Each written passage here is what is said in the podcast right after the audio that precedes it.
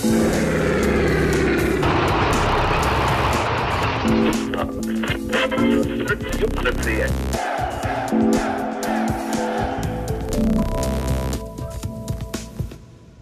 krásná ta stará řeka. Řeka malebných strání, vesniček, zpívajících jezů, starých mlínů jako vypůjčených z pohádek o zelném Hastrmánkovi. Byla to řeka plavců, rybářů, přívozníků, dřevařů, kameníků. A ti jí zůstávají věrni i po smrti.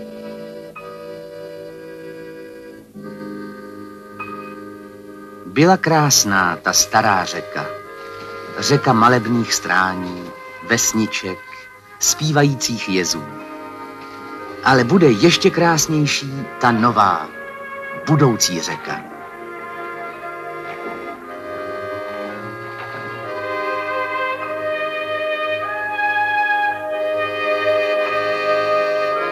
Cesta voražů končí.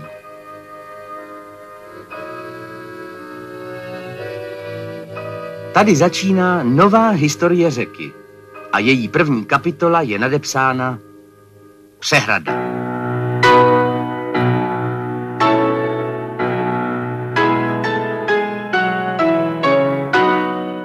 Letošní rok bychom mohli s trochou nadsázky nazvat rokem přehrad. A bohužel ne zrovna v pozitivním vyznění. Kachovskou přehradu na Ukrajině zničila válka. Voda z protržených přehrad spláchla část města Darná v Libii. Kvůli liákům se částečně zhroutila přehrada v Norsku a v Etiopii spustili první turbinu velké přehrady na Modrém Nilu, která podle Egypta ohrožuje životy desítek milionů jeho obyvatel. Přehrady máme i u nás, pojďme se podívat především na ty největší a nejznámější s našimi hosty, kterými jsou Martin Horský, hydrotechnik z fakulty stavební ČVUT. Dobrý den. Michal Kurz, historik Masarykova ústavu a archivu Akademie věd. Dobrý den. A je tady taky Eliška Švarná, historička z Ústavu českých dějin Filozofické fakulty Univerzity Karlovy. Dobrý den. Eh, já bych asi jenom na úvod ještě doplnil, aby jsme nezačali jenom těmi negativy, tak vlastně přehrady mají samozřejmě spoustu pozitivních eh, efektů a třeba každoročně světově přehrady produkují asi pomáhají jednu třetinu eh, potravy lidstva a přibližně pokrývají jednu šestinu výroby elektrické energie.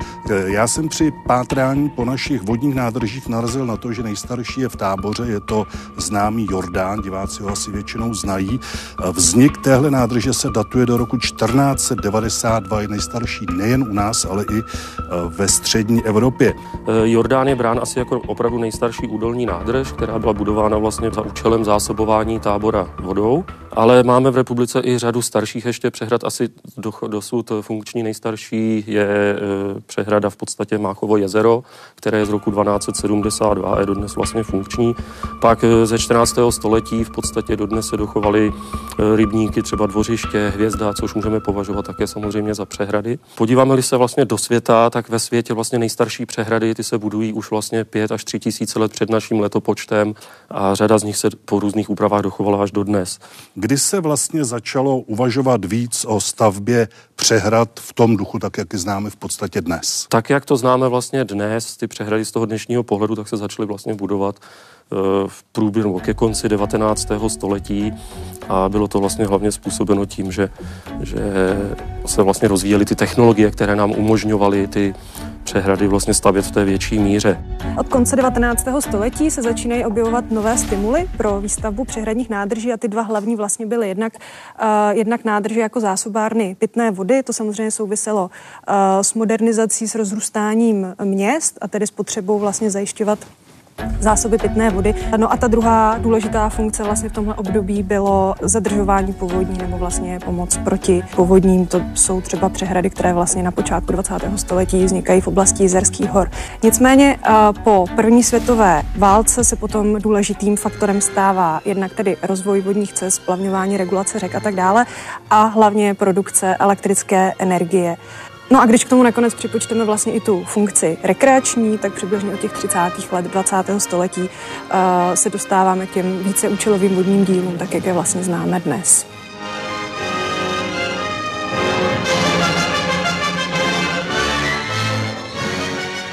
Stavět přehradu, to je to je něco krásného, to je veliká práce pro všechny lidi a pro všechny časy. To máš, jako když třeba ve středověku stavěli katedrálu. Ano, vy tam tedy heslo katedrála práce. Výborně. Ne. Mluvme, jak nám v zobách narost. Chrám práce.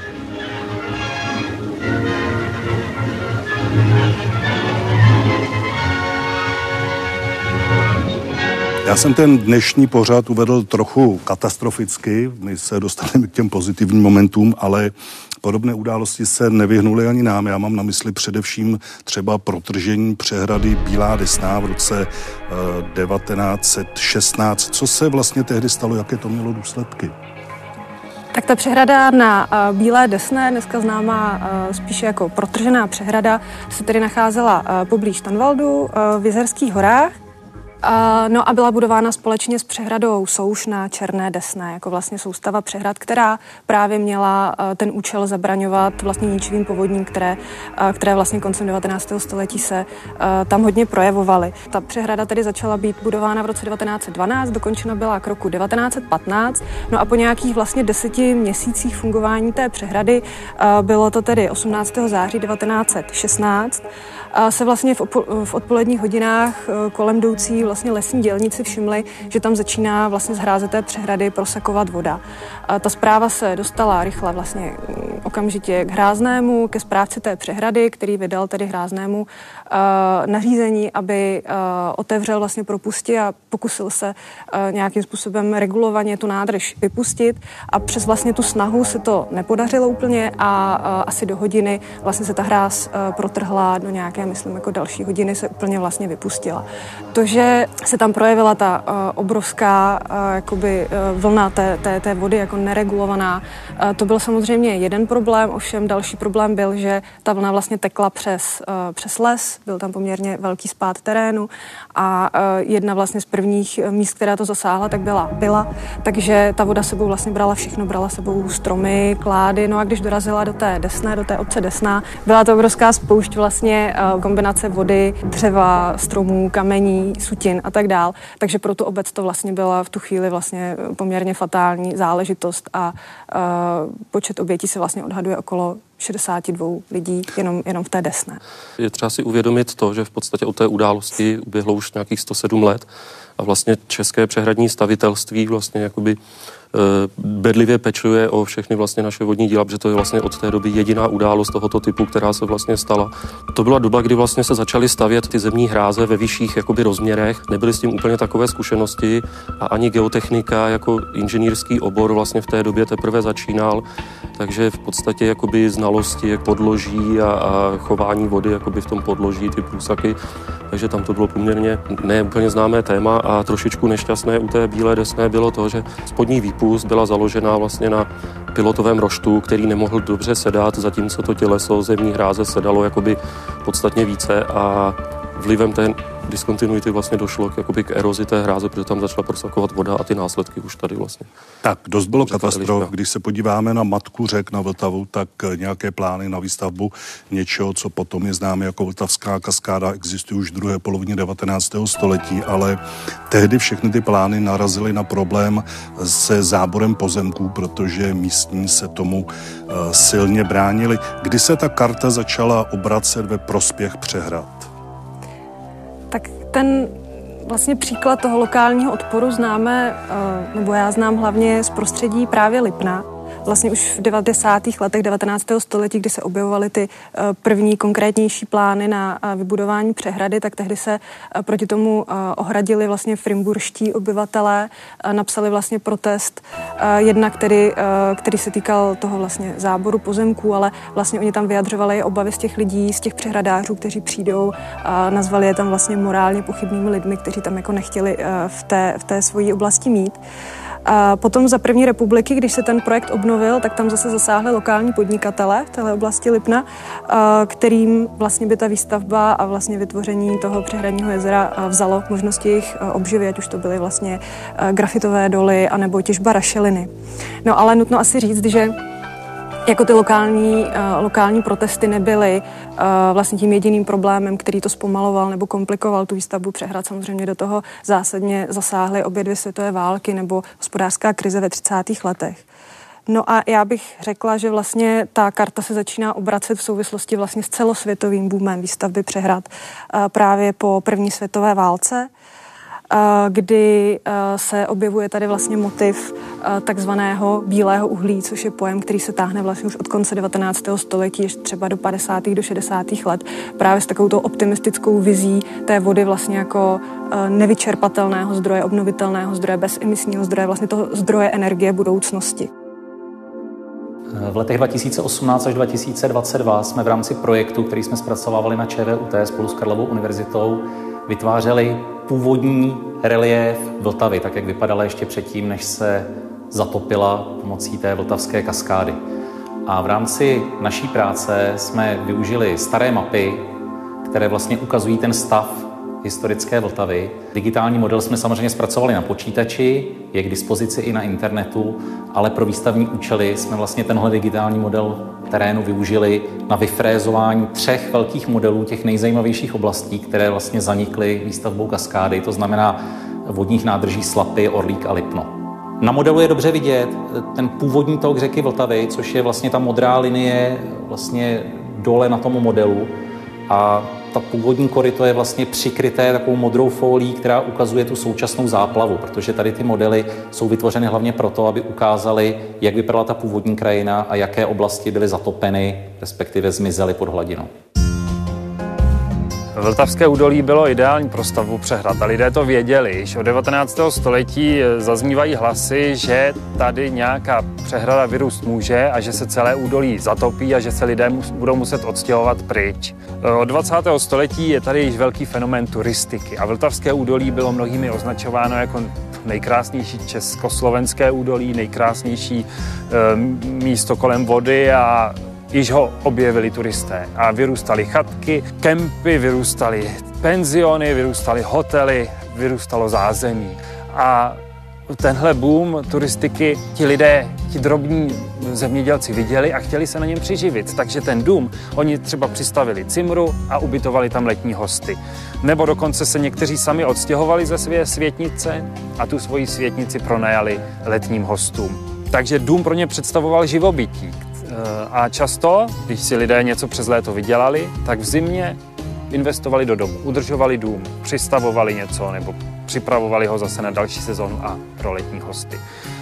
Tím těžší pro ně bylo následné stěhování, opuštění toho domu, které mnohem hůře snášeli tedy starší lidé, protože oni si pamatovali třeba výstavbu toho domu nebo přestavbu jeho.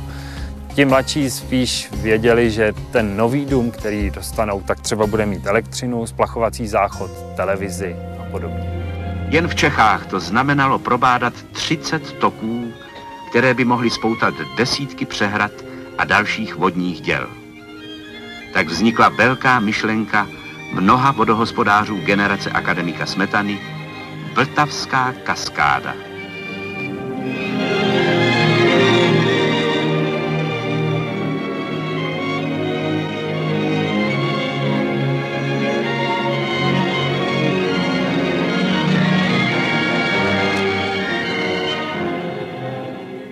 Trvalo dlouho, než bylo možno převtělit plán ve skutečnost. Teprve vznik Lidově demokratické republiky tuto chvíli přiblížil. Nejznámější přehrady jsou asi Lipno, Orlik, Slapy, když Slapy jsou páté a šesté na tom žebříčku, pokud jde o velikost vodní plochy i objem zadržované vody, eh, tak eh, oni vlastně byly budovány jako veliké stavby socialismu, když o té výstavbě se uvažovalo už dřív. Nakolik eh, se tam prolínal jakýsi racionální záměr je postavit se vzorem, s takovým vnuceným vzorem Sovětského svazu, který v té době stavěl obří vodní díla tohleto prolínání bylo poměrně velmi silné. Na jednu stranu, jak říkáte, ty všestraně zdůrazňované předobrazy sovětské reality, na druhé straně ta hluboká domácí tradice, budování přehrad a právě ten pojem, který jste zmínil, ty velké stavby socialismu, byl v podstatě do toho československého kontextu přenesen právě z té sovětské reality, kde se tedy používala varianta velké stavby komunismu, protože tou ideologickou optikou se tedy Sovětský svaz ocital na tom pomyslně vyšším vývojovém stupni, dosáhl socialismu a stával se tedy tím, tím vzorem pro Československo i další, další státy. A v té sovětské realitě se tímhletím pojmem označovaly skutečně velké vodohospodářské projekty, které tam začaly vznikat už od konce 20. let v rámci masivní elektrifikace, industrializace. V těch našich poválečných podmínkách tenhle ten um, propagandistický, ale velice frekventovaný pojem neoznačoval jenom přehrady, označoval obecně ekonomicky významné projekty uh, typu hutí, továren a tak dále, které ten stát měli tedy posouvat na té cestě k socialismu, posilovat tu ekonomiku, zrychlovat to tempo pokroku.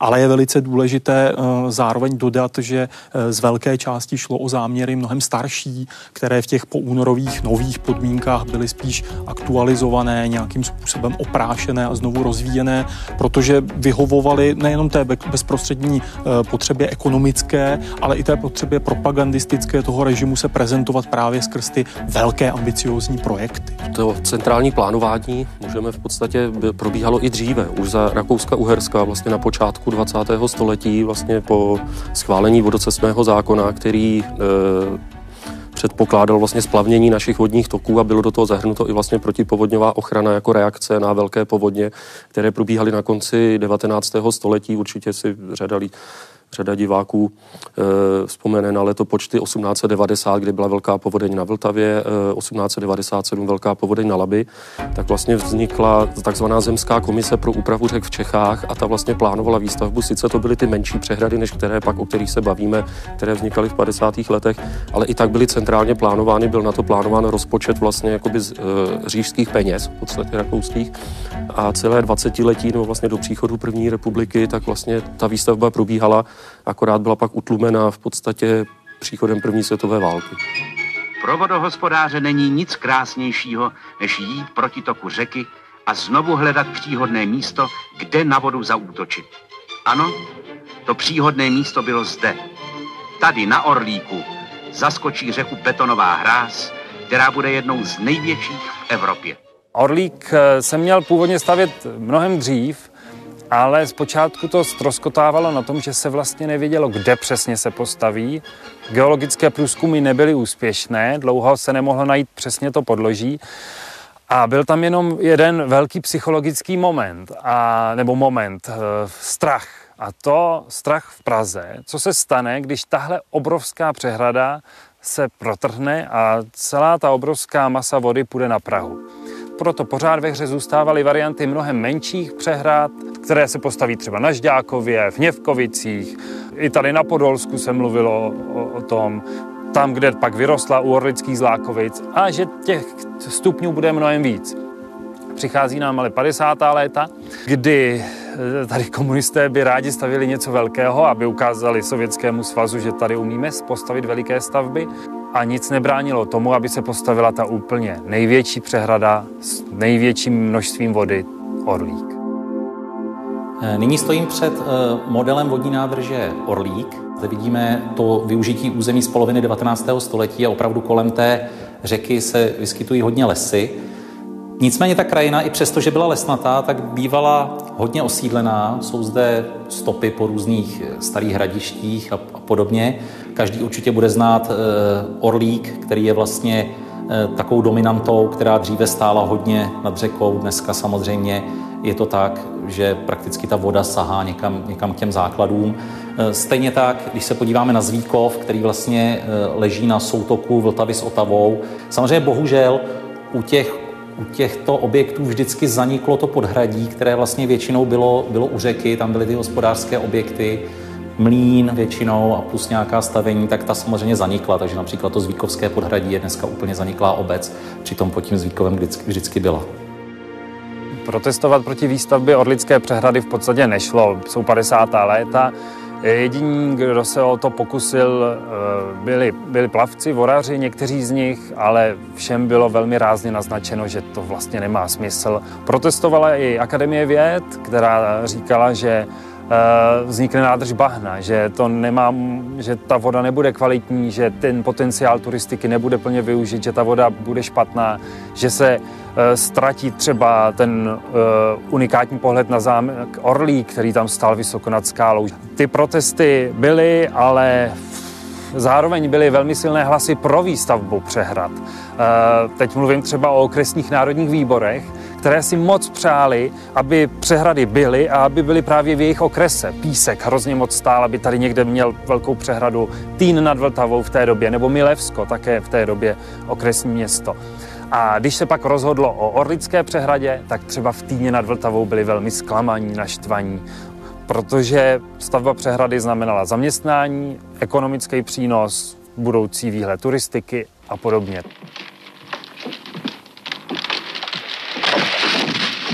Až sem nahoru se rozleje voda řeky. Ano, až sem. Výstavba každé přehrady po té sociální stránce skutečně byla organizačně velmi obtížně zvládnutelným kolosem, který vyžadoval obrovské množství pracovních sil. Eh, takže to byl úkol těch dobových eh, náborových kampaní, eh, které probíhaly zejména v tisku a v rozhlase, což byla dobově nejvýznamnější média s nejširším dosahem, ale i prostřednictvím různých letáků, plakátů a tak dále. A skutečně ty benefity, na které byli ti hm, potenciální pracovníci lákáni, byly hm, dobově poměrně atraktivní, patřilo k nim různé příplatky cestovné, odlučné, tedy příplatky za odloučení Eh, od rodiny, pobytem na té stavbě, samozřejmě ubytování, stravování v místě té stavby. Eh, zároveň je ale mm, nutné dodat, že ta realita potom eh, zdaleka tak plakátovitě optimistická nebyla, zejména v těch prvních letech, kdy se ty stavby rozbíhaly a na těch staveništích panoval do jisté míry i chaos, tak máme doloženy četné stížnosti těch pracovníků a těch zaměstnanců, ať už na nedostatečné hygienické podmínky nebo tu úroveň ubytování, což často byly provizorní dřevěné baráky s nedostatečným vytápěním, eh, stěžovali si i na kvalitu stravy a zároveň třeba i na eh, časté překračování té pracovní doby, protože dobově velmi častým fenoménem bylo, eh, byla snaha o dodržování těch politicky stanovovaných termínů a plánů. se plnit plán, přesně, přesně tak. tak. Počkej s tím, Karle, máš tu střelmistra. Karlíček nečeká, Karlíček pálí.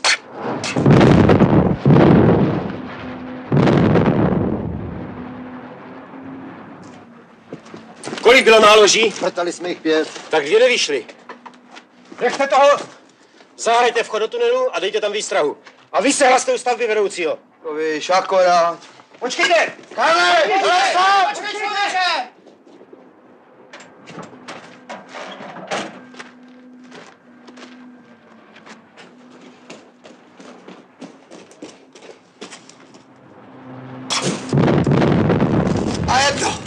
Řada těch stavařů přecházela z jedné přehrady na druhou, z Oravy na Vltavu podobně. To jim ten kočovný život opravdu vyhovoval? Našli se v něm?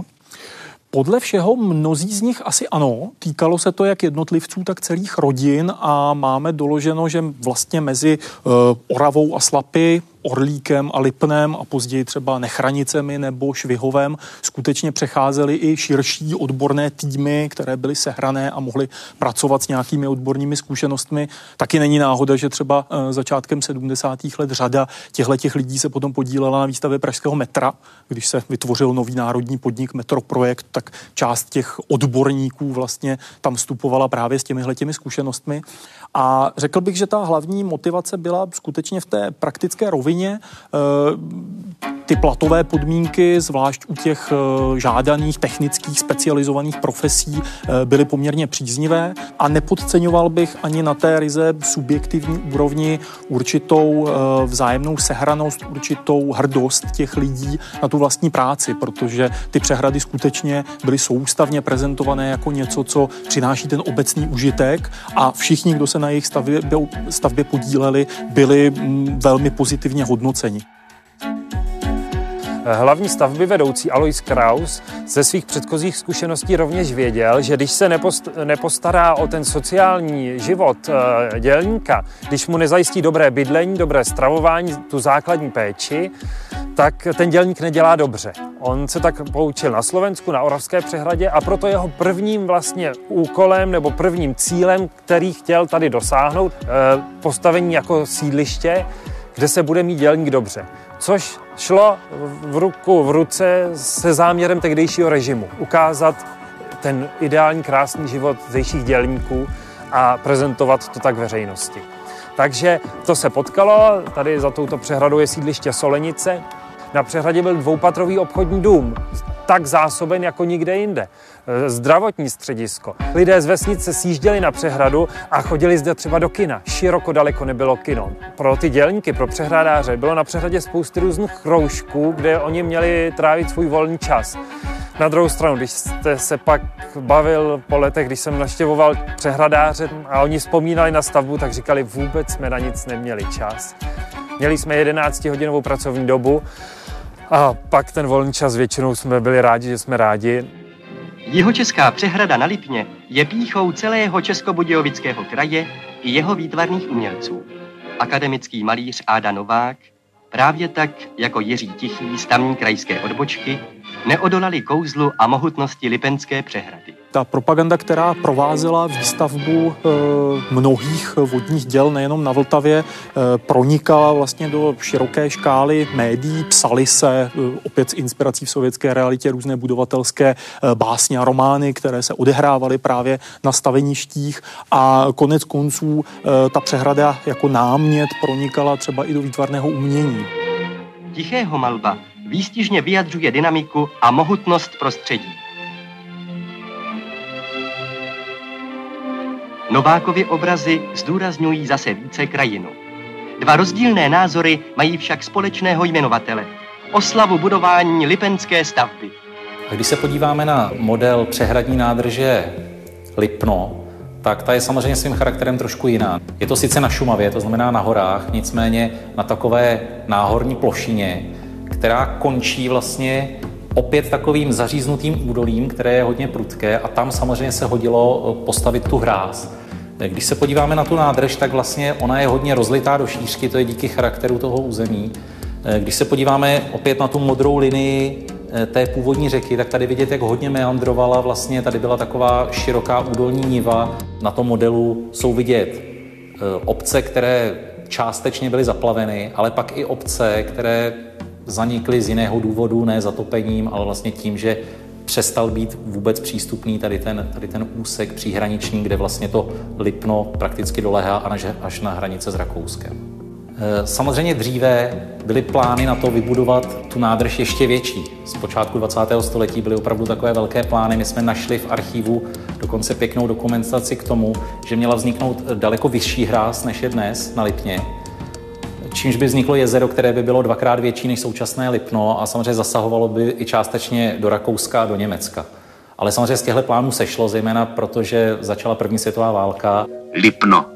Přehrada, za kterou se akademik Smetana marně byl po dlouhá leta kapitalistické republiky. V podzemí do pevného masivu Prahor vyrili lidé prostory, které jsou větší než vnitřek svatovíckého chrámu. Tady bude srdce Lipna, elektrárna. Je téměř neuvěřitelné, že energií každého půl litru lipenské vody bude jedna rodina svítit celý večer. Lipno se stavělo v kraji, odkud museli odejít čeští Němci a ta stavba měla přivést vlastně nové osídlení do těch končin a zároveň přispět k tomu, aby ty jižní Čechy byly více průmyslové a zároveň také v rámci celého Československa měli podpořit, měla podpořit ta přehrada rozvoj průmyslu. Nakolik se to podařilo, nepodařilo? Dlouhodobě šlo o vlastně takovou stagnující agrární oblast, kde byly skutečně jako těžké životní podmínky, a složité i klimatické podmínky, takže vlastně nějaké jako výnosy půdy tam třeba nebyly ideální. No, um, ta samotná výstavba Lipna potom v těch 50. letech se skutečně dá jako považovat za vlastně první skutečně velkou jako investici do rozvoje toho regionu a myslím si, že na té regionální úrovni to bylo vnímáno vlastně hodně pozitivně, protože to napomohlo rozvoji infrastruktury, zlepšení občanské vybavenosti vlastně s ohledem na vlastně tu budoucí funkci Lipna jako rekreační oblasti. No a v tomhle smyslu se dá říct, že vlastně ta proměna e, té oblasti skutečně jako byla úspěšná, protože to Lipno je oblíbené vlastně mezi námi do dneška. Dve obrovské oceľové dosky prehradili rieku a tok Vltavy medzi Orlíkom a Slabskou priehradou sa zastavil. V noci bolo riečište už skoro prázdne.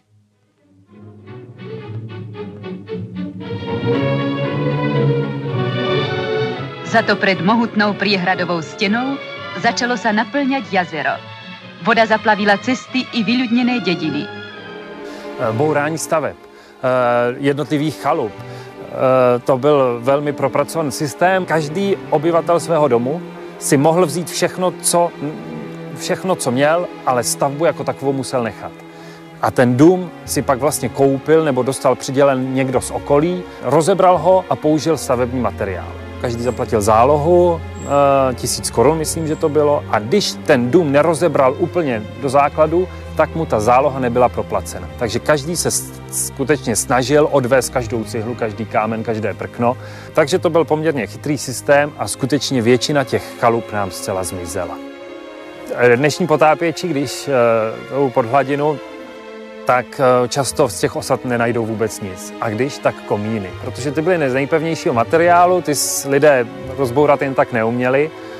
Stavby, které patřily státu, tak se o ně měl postarat stát, respektive okresní národní výbory je měli rozbourat a to probíhalo mnohem méně systematicky a proto většina těch staveb, které dodnes jsou pod, pod hladinou a nejsou tak rozbourány, tak jsou různá policejní stanice nebo právě nějaká kaplička.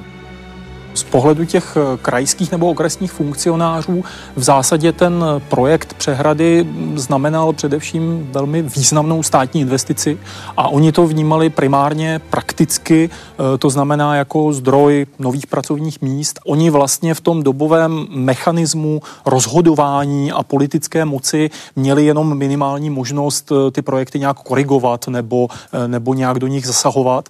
Ta jejich role na úrovni krajů a okresů byla spíš praktická politická, to znamená zajistit eh, informování toho místního obyvatelstva, eh, výkupy nemovitostí nebo právě to stěhování z těch, z těch zátopových oblastí. Eh, nicméně na té nejvyšší úrovni, tam v podstatě na úrovni vlády, ministerstev, stranických orgánů, tam se odehrávalo to klíčové, to rozhodující.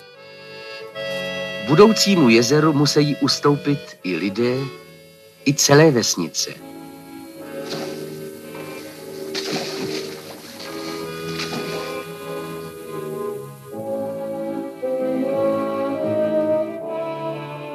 Není to lehké rozloučit se s místem, kde se člověk narodil, kde žil.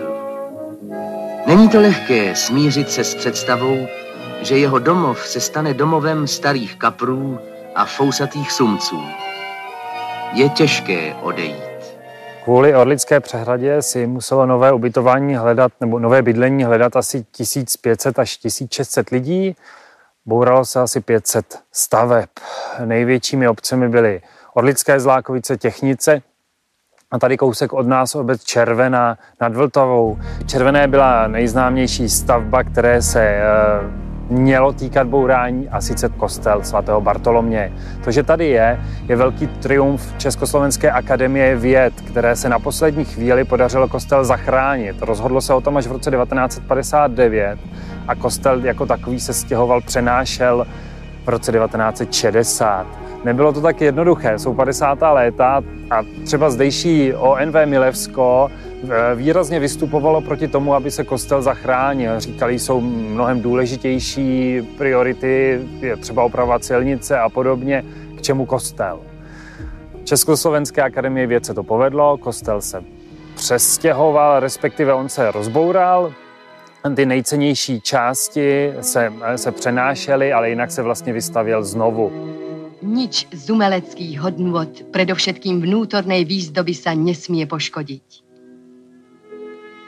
Starostlivé prípravy svedčia o tom, že neobdivujeme iba modernú techniku, ale že máme úctu i k pamiatkám dávnej minulosti. Jiný osud čekal na kostel svatého Štěpána v Těchnici. To Těchnice to byla údajně úplně nejkrásnější obec v celém tom povltavském údolí a ten kostel jí dominoval. Byl renesanční, ale nikdo již neměl sílu na to kostel zachránit, takže kostel se vystěhoval, nechal se vyhořet a vlastně celý se zatopil. Dneska je to nejoblíbenější místo potápěčů, protože zatímco ostatní stavby jsou v podstatě e, rozbourané až na základy, tak kostel svatého Štěpána stojí.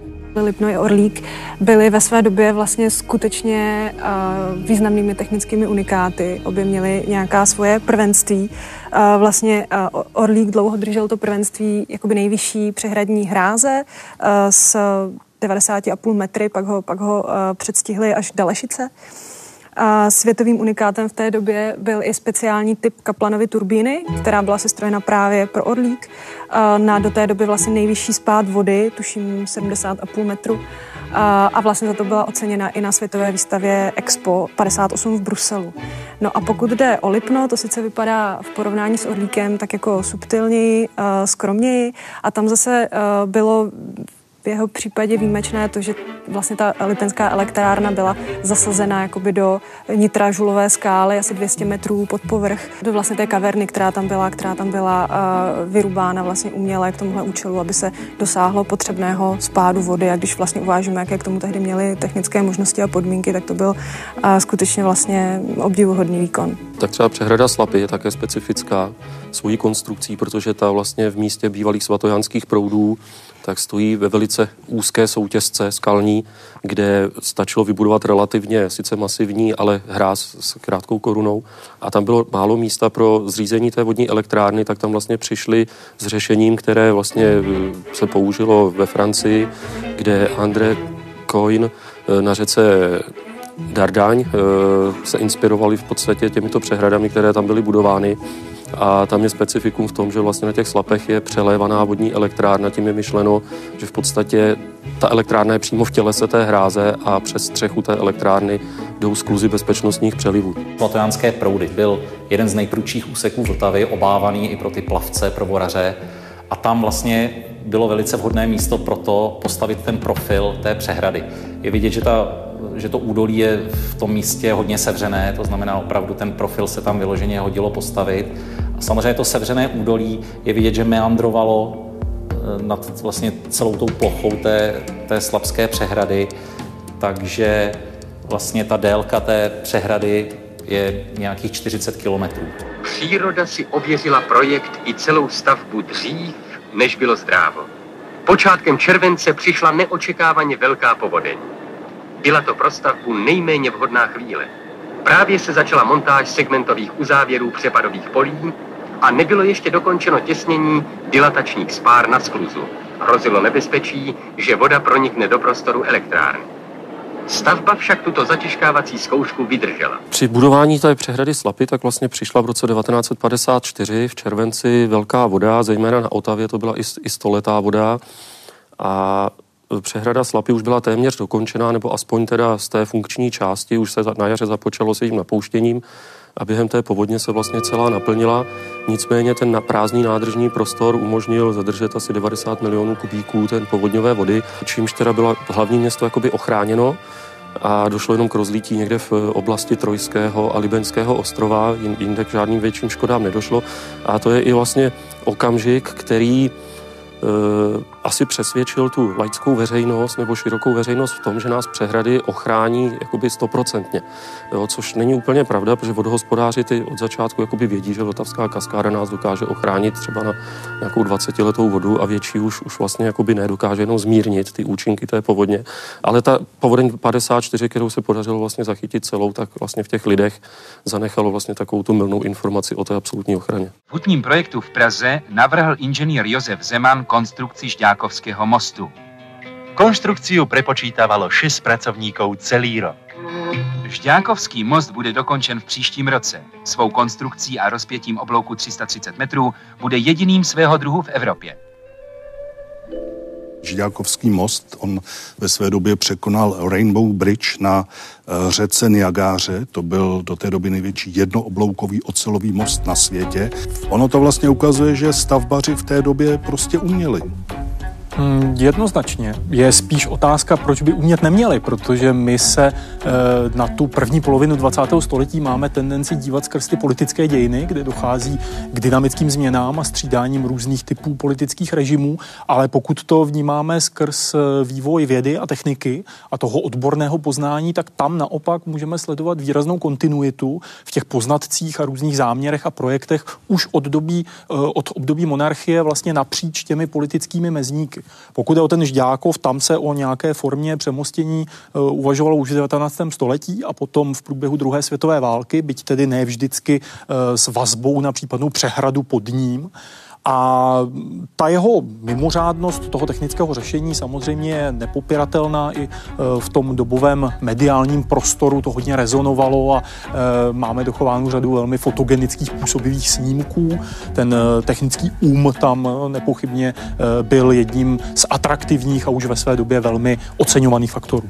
Žďákovský most se naprojektoval již snad třikrát nebo čtyřikrát předtím a vždycky se všechny ty plány museli zmačkat a hodit do koše, protože se řeklo, ne, ne, my nakonec tu přehradu uděláme větší a tenhle ten most by byl vlastně celý zatopený. Takže ti projektanti mostu vždycky museli ty plány hodit do koše a vyprojektovali most větší, který se pak ukázalo, že stejně není dost velký, protože ta Orlická přehrada pak zatopila ta voda se zvedla mnohem víc, než se původně myslel. My tady stojíme u Podolského mostu, který byl postaven před zatopením údolí a on uh, byl vyprojektován tak, že vlastně ta voda se ho téměř nedotkla, byl velmi naddimenzován ve své době, jenom byl spevněn. To můžete i vidět, že ty základy těch pilířů jsou ještě obezdě, obestavěny betonem, aby ta zvýšená vodní hladina mu neuškodila. Dále to byl most eh, Stádlecký, který dneska je u Stádlece na Lužnici, ten rovněž stál vlastně tady hned kousek od nás, který se celý rozebral a postavil jinde, rovněž unikátní záležitost. To proto, že v té době jsme neměli v Československu jiný řetězový most než tady Lensten. Já jsem narazil na několik zajímavostí, které jsou spojeny s přehradami. Například nejvýše položenou vodní nádrží u nás jsou dlouhé stráně v Hrubém Jeseníku. Je to ve výšce 1348 metrů, ona je to přečerpávací elektrárna. Najdete ještě nějaká podobně zajímavá nej? Jako ty přehradářské nej, tak asi zajímavostí je, že je tady největší vodárenská nádrž ve střední Evropě, což je přehrada Švihov. Řada diváků ji bude znát asi pod, pod pojmem Želivka, která zásobuje eh, v podstatě Prahu a celý středočeský kraj pitnou vodou. České nej je přehrada Dalešice se svou výškou kamenité hráze 100 metrů. Zajímavostí jsou třeba přehrada Vrchlice, což je naše jediná klembová přehrada, nebo přehrada Fláje, která je vlastně jedinou pilířovou přehradou. Jinak Další, jedna z nejhezčích přehrad je přehrada Les Království, která vlastně už je více jak 100 let stará a je to vlastně naše jediná národní kulturní památka.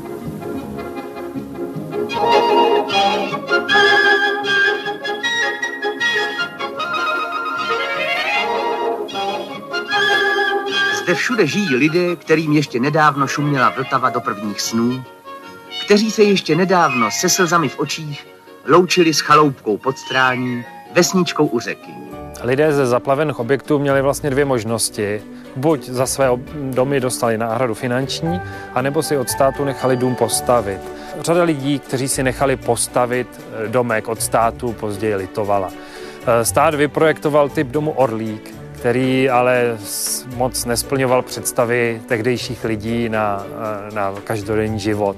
Lidé chtěli hlavně stodolu, chtěli chlívek, chtěli prostě že vést ten hospodářský život, na který byli zvyklí, což tyto domky třeba tady v Klučenicích příliš neumožňovaly. Lidé si stěžovali, že ty chlívky jsou tak malé, že se tam ani koza neotočí. Eh, ty domky měly spoustu dalších eh, takových drobných vad, závad, nedodělku a proto není divu, že někde, když lidé viděli, co se jim staví a co dostanou, že pak se snažili ještě vycouvat, že nechtěli, že chtěli radši peníze ale bylo jim řečeno, podívejte, jste podepsali, takže si ten domek musíte vzít. Ti, kteří se rozhodli pro finanční e, náhradu, tak na tom mnohdy nebyli o moc lépe, protože v regionu, ve zdejším regionu vypukla veliká scháňka po nemovitostech, po domech. Každý chtěl bydlet co nejblíž té své domovské krajině. A tak e, lidé třeba po práci se dali na motorky, objížděli okolní vesnice, ptali se, hledali. E, objevily se různé alternativní možnosti, kam zhruba s tou tisícovkou lidí, kam je přesunout, kde jim najít nemovitosti, které v regionu chyběly a zaznívaly i hlasy, že by se měli přesídlit do pohraničí, kde vlastně bylo spousta domů zcela prázdných. Proti tomu se ale rázně postavili místní ONV, jak už Písek, Milevsko nebo Tý nad Vltavou, a argumentovali tím, že by došlo k velkému vylidnění oblasti, že ty lidi chtěli udržet co nejvíc v regionu. Vltavská kaskáda se proměnila v čin. Dnešek uskutečnil velké sny člověka a vědce. Vyrostlo dílo, které změnilo běh řeky, přírodních zákonů i lidských životů. V období 30. let vlastně byla taková ta první etapa, kdy zejména se plánovaly přehrady na střední Vltavě. To v té době se ještě vlastně neříkal pojem Vltavská kaskáda, vždy to byly jakoby hydrotechnické úpravy střední Vltavy. A tam se vlastně plánovala přehrada Štěchovice, v Rané, v Rané teda spíše bráno jako jez, v podstatě z toho pohledu jakoby přehradářského. A vlastně příchodem hospodářské krize a války vlastně se nepokračovalo v těch dalších dalších stavbách a ty přišly až pak v té druhé etapě, o které už tady bylo zmíněno v těch 50. 60. letech, kdy se budovaly ty tři velké nádrže ale k ním je potřeba dodat, že ještě součástí jich jsou dvě přehrady Lipno 2, které slouží jako eh, vyrovnávací nádrž pro špičkou vodní elektrárnu Lipno a přehrada Kamík, která je pod Orlíkem a opět slouží jako vyrovnávací nádrž Orlické přehrady a obě dvě jsou také vybaveny vodními elektrárnami. Pak vlastně se plánovaly další vodní díla, což bylo na Horní Vltavě, Rájov, Český Krumlov a Dívčí kámen, ale od těchto přehrad už bylo víceméně ustoupeno hlavně z důvodu, že už v té době eh, po těch 60. letech už nebyl takový jakoby hlad po té elektrické energii a byla větší potřeba pitné vody a proto se eh, proto bylo vhodných řada jiných profilů na menších vodních tocích, kde bylo třeba menší znečištění vody a byly to vhodnější profily. Takže od těchto přehrad se ustoupilo. Nicméně pak přišlo třetí období výstavby té Vltavské kaskády a dokončení v té podobě, kterou ji známe dnes. A to je výstavba vodního díla Hněvkovice a Kořensko, eh, což jsou vlastně dvě díla, která slouží pro, jako zdroj technologické vody pro jadernou elektrárnu Temelín. Takže to je vlastně celá ta soustava vlastně sedmi velkých přehrad. Ta hlavní úloha těch přehrad je těch vodních elektráren v dodávce špičkového výkonu, který potřebujeme pro vykrytí výkonových špiček eh, z důvodu rozkolísání vlastně sítě eh, na základě odběrů a zároveň i třeba nevyrovnaných eh, zdrojů, jako jsou třeba fotovoltaické elektrárny, větrné elektrárny, které můžeme jakoby těžko predikovat. A jinak to řízení je řízeno teda centrálně a jakoby řídí se celá kaskáda jako celek, vlastně, když, když se tam manipuluje. Tuším ze Štěchovic. Ano, ze Štěchovic. My jsme tady na to narazili už několikrát. Výstavba přehrad má pro, má proti. Jak to vychází vám, tenhle ten poměr?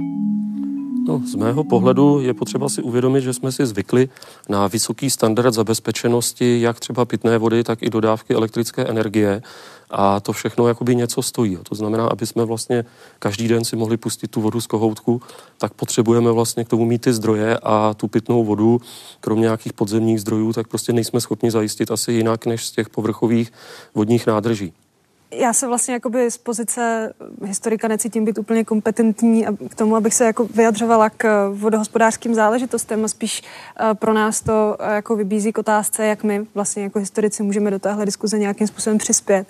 A já si myslím, že vlastně ten pohled eh, do historie, který my můžeme nějakým způsobem zprostředkovávat, tak nám umožňuje nejenom jakoby ukazovat ty, ty velké proměny, vlastně ta velká pro a ta velká proti. Takže vlastně, kdybych to chtěla nějak schrnout, tak eh, já si myslím, že eh, výhledově do budoucna asi jako další zásahy do krajiny i do těch vodních zdrojů budou pravděpodobně nezbytné. Ale co já si myslím, tak je vlastně, eh, důležité udržovat nějakou jakoby eh, transparentní, poučenou, vlastně kultivovanou diskuzi, aby to právě nebylo postaveno jenom takhle jako ano nebo ne, protože to si myslím, že není vlastně úplně produktivní přístup k tomu problému. Vždycky je to určitě střed mezi nějakým veřejným a soukromým nebo individuálním zájmem a určitě záleží hodně na tom, co jsme jako společnost schopni a ochotni pod ten pojem veřejný zájem nebo obecné blaho vůbec vstáhnout. Jestli to eh, budou primárně ty ekonomické hodnoty, anebo po případě do jaké míry vůbec v tom celém budou hrát eh, roli ty hodnoty, řekněme, kulturní nebo sociální. Pro Ekologické mě, případně. Ano, ano. Ty takzvané měkké hodnoty nebo měkké argumenty, které se často obtížně vyčíslují nebo popisují, což ale pochopitelně neznamená, že by neměli svoji váhu a svoji platnost. Pro někoho jsou velmi tvrdé naopak. Přesně tak, uh, přesně tak. V posledních desetiletích jako by se od budování těch velikých přehradních děl Eh, upustilo. Jaké jsou ty hlavní důvody? Ekonomické, ekologické, nebo pro ně už není místo v české to krajině? To souvisí zejména s tím, že v podstatě tady byl jakýsi celospolečenský požadavek vlastně na, na ty přehrady, eh, ať to začalo vlastně s nějakým zásobením vodou, s protipovodňovou ochranou, pak tam přešel ten energetický vlastně, to energetické hledisko a poté vlastně třeba pak v průběhu 70. 80. let i to zásobování té pitnou, pitnou vodou a tyto společenské potřeby vlastně byly z velké nebo z převážné části již uspokojeny. Ta, ta společnost vlastně, řekněme, v tuto dobu dostatečně zajištěná, takže z mého pohledu to jsou ty hlavní hlediska, proč už se třeba v tuto dobu nebuduje jako takové množství vodních děl, protože už jsme dostatečně zabezpečeni. Nicméně ve vazbě třeba už na zmiňovanou třeba klimatickou změnu, tak je potřeba do budoucna uvažovat nad tím, jako protože uh, vodohospodářské hledi, jako ten obor jako takový vybudovat přehradu není běh na dva, tři roky, to je prostě to je třeba desetiletí, dvacetiletí, tak je potřeba uvažovat značně dopředu a připravit se na to, co nás může za několik let čekat, aby jsme pak prostě byli připraveni a, a byli schopni tu společnost opět uspokojit. Já bych asi souhlasil s tím, že ty přehrady si prostě nějakou, nějakou míru relevance do budoucnosti uchovají. My jsme konec konců zmiňovali, že e, ta přehrada je mm, jako pojem, který zahrnuje různé typy co do velikosti, co do umístění a tak dále. Asi budoucnost nepatří velkým vodním dílům typu typu Vltavské kaskády, ale pokud se budeme bavit o nějakých menších regionálních nádržích eh, toho, toho významu, eh, tak tam asi, asi eh, ten, ten význam přetrvá. Nicméně asi ve srovnání s propagandistickou rétorikou 50. let si můžeme říct, že ne vždycky tomu větru a dešti poručíme a ten člověk nikdy nestojí mimo svoje životní prostředí, ale vždycky je jeho součástí a měl by se podle toho umět chovat. Tolik tedy dnešní putování za českými přehradami. Já děkuji hostům, že byli našimi průvodci. Vám děkuji za to, že jste se dívali opět na shledanou u dalšího vydání pořadu Historie CS.